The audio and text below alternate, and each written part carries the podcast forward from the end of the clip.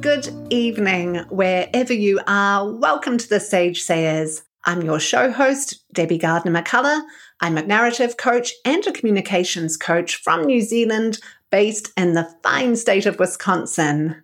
Every week, the Sage Sayers looks at communications, tips, and strategies, and we interview interesting individuals from all over the world who found a gift, opportunity, and knowledge through challenging situations.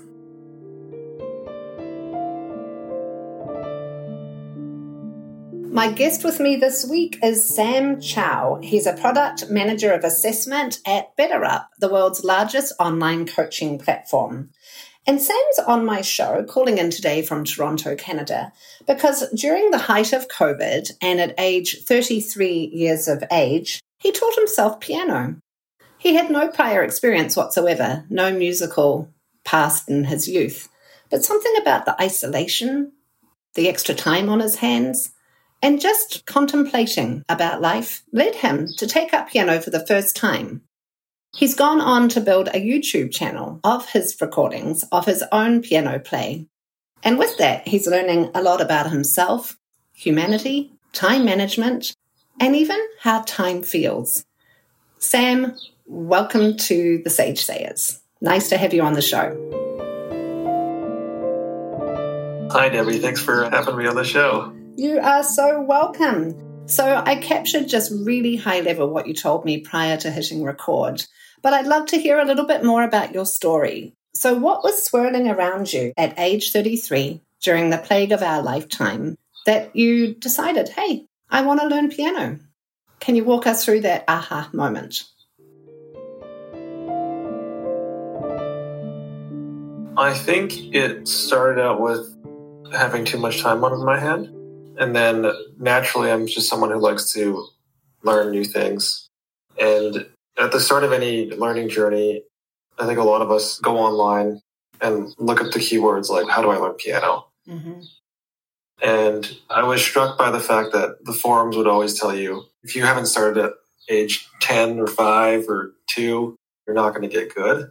And so I, I just saw that more as a challenge than, than, than an impossibility. So I picked up a piano and then I think the other thing I wanted to learn through the piano was getting better at learning.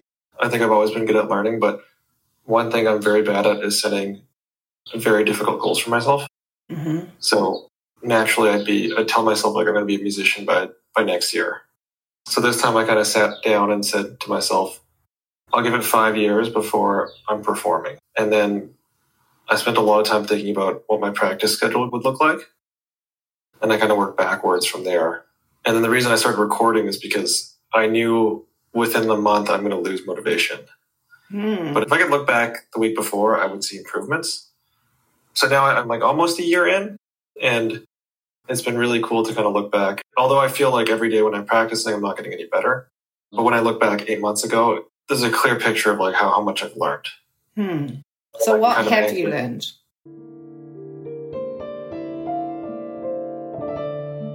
I think you can break it down into like technique, how to play the piano, music theory, which is fascinating, genres of music. So I play jazz and, and kind of the history of jazz, where jazz came from, like how it's its roots, how it started in America, and what the spirit of jazz is. And so that's been a big motivator. And, and jazz is largely an improvised music form. And I think what's a life lesson from jazz is there's structure to the music, but there's also no structure. Mm-hmm. So you start off by learning what jazz is, what scales are, how to harmonize with music or how to harmonize with your scales. And then you learn not to do it. And then you learn to break all the rules. So you learn to learn and then you learn to unlearn. And it's a constant evolution of like learning to learn and then you unlearn it because you want to break these forms as you progress. And all the great players they follow some sort of structure and then they break it, and that's what keeps listeners interested. I think that's fascinating. I think in life in general, right? There's rules, and then you kind of got to break rules. Mm-hmm. I noticed a smile yes. there. How does it feel when you break rules? Maybe it's a reflection of my personality. And that's why it resonates with me a lot. There's a way to do things, and then nothing's black and white, I guess. Nothing's black and white. When you play your piano, your jazz, and you're breaking those rules that you just learned, how do you feel? Terrible. Tell me um, more. It's a funny thing because when you break rules, it doesn't sound good. But sounding good is another perception. Because the more you listen to jazz, the more you appreciate these weird sounds, these off, what's the word for it? Like out of key sounds. Mm-hmm. So I think people who appreciate jazz appreciate that kind of like dissonance. So, Sam, you mentioned you're breaking a lot of rules when you learn jazz. How do you feel when you're breaking the rules? It doesn't feel good for me because I'm still learning and I'm a very structured learner. So I'm learning in a very structured approach, and breaking rules is about not being structured. There's a few things with that right now. Cognitively, my brain can't process. My patterns get disrupted if I break some rules. Mm-hmm. My flow gets disturbed. Mm-hmm. The second thing is I don't like the sound of dissonance. I haven't developed the taste for it. And I think the more experienced players can express dissonance better and put it into their harmonies, Mm-hmm. which is a beautiful thing if you actually listen to jazz. How some improvisers, when they hit the wrong note, they will form the story around that dissonance Mm-hmm. and it'll become a beautiful story if we see this as like a storytelling um, journey. So yeah, so all in all, right now it doesn't feel great to kind of break the rules of music theory. So, if we can draw some metaphors to life and business through this, what has to happen within you and or your situation for you to feel beauty in that dissonance? What has to happen to feel beauty and dissonance? Yeah, what has to have? What do you have to let go of? It was a clunky question. I'll reframe it. You said that it doesn't feel good to break the rules for now, but then it is beautiful when the masters hmm. do it. So, what has to happen in you and or your situation for you to view the breaking of the rules as beautiful, or to Yeah, make to uh, make the breaking of the rules beautiful? Is it more time? Is it letting go of perfection? Is it something else? What is it? I think there's like an internal aspect of me, and then there's an external aspect. The internal aspect is about letting go and being okay with making mistakes. Uh, I mean, they're not mistakes, so already I'm expressing it incorrectly. Just being okay with being in a flow state. So when you're improvising, you're just trying to go create a rhythm and just play and play. If you hit that dissonant note, it's okay. And knowing that it's not a mistake, teaching your brain that when you hear an off note, it's not bad. And then being able to be resilient and bounce back and weave it into your improvisation. Hmm. Maybe place notes around it, harmonize with it. And the externalities of it is just that when you make an incorrect note, your listeners don't know. Period. Not unless they're like jazz aficionados. Like they, the majority of your listeners have no idea. And so if you play, if you continue to play as if nothing's happened, nothing's happened. And so the, I think we're getting to the inner critic here of you being your hardest critic. And I think that's the problem, and that's the area of focus or area of improvement.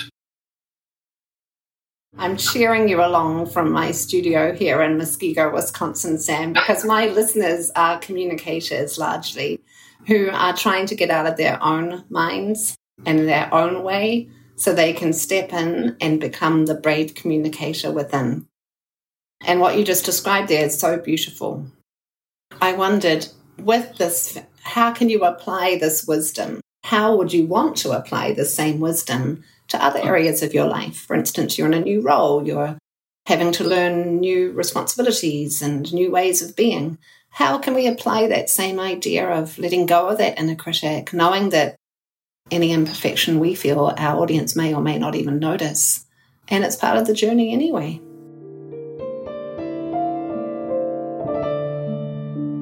I think in my role as a product manager, we build products. And part of building products is doing a lot of research on what the market wants and what people need. And a strong understanding as you get more senior is that you'll never really know, right? You do all this, all this research.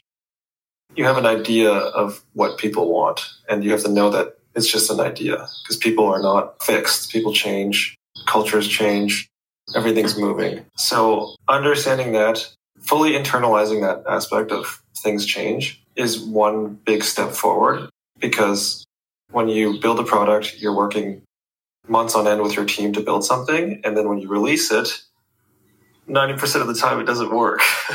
um, and that's not the fault of your team, it's not the fault of yourself. You can always find fault. You can always tell yourself, I didn't do enough research. But I think at the end of the day, the best you can do is, I think at the end of the day, if we're going to get a lesson from this, it's asking yourself, did I do the best I could do when it came to doing my research and understanding what our environment's like? And if you feel like you did, then congratulate yourself and chalk it up to a mistake and then move forward and kind of roll with it and take your learnings and grow. I love that. Take your learnings and grow. And as we close our interview today, Sam, I wondered how will you take these learnings and grow when it comes to your YouTube channel and you're continuing on your journey of teaching yourself at age 33, now 34, to learn and play the piano? Where will you go with it all? How many more recordings?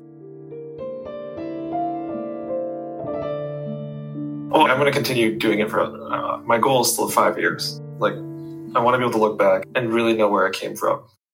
But I guess it's just allowing yourself to make mistakes and or even forcing the mistakes, maybe and being more comfortable with making mistakes because if you internalize that mistakes are only mistakes if you perceive them as mistakes. I think that's the learning is uh, mistakes only a mistake if you see it as a mistake. Well, thank you so much, Sam. Really great having you on the call today. And how can my listeners hear you and find your website, your YouTube channel?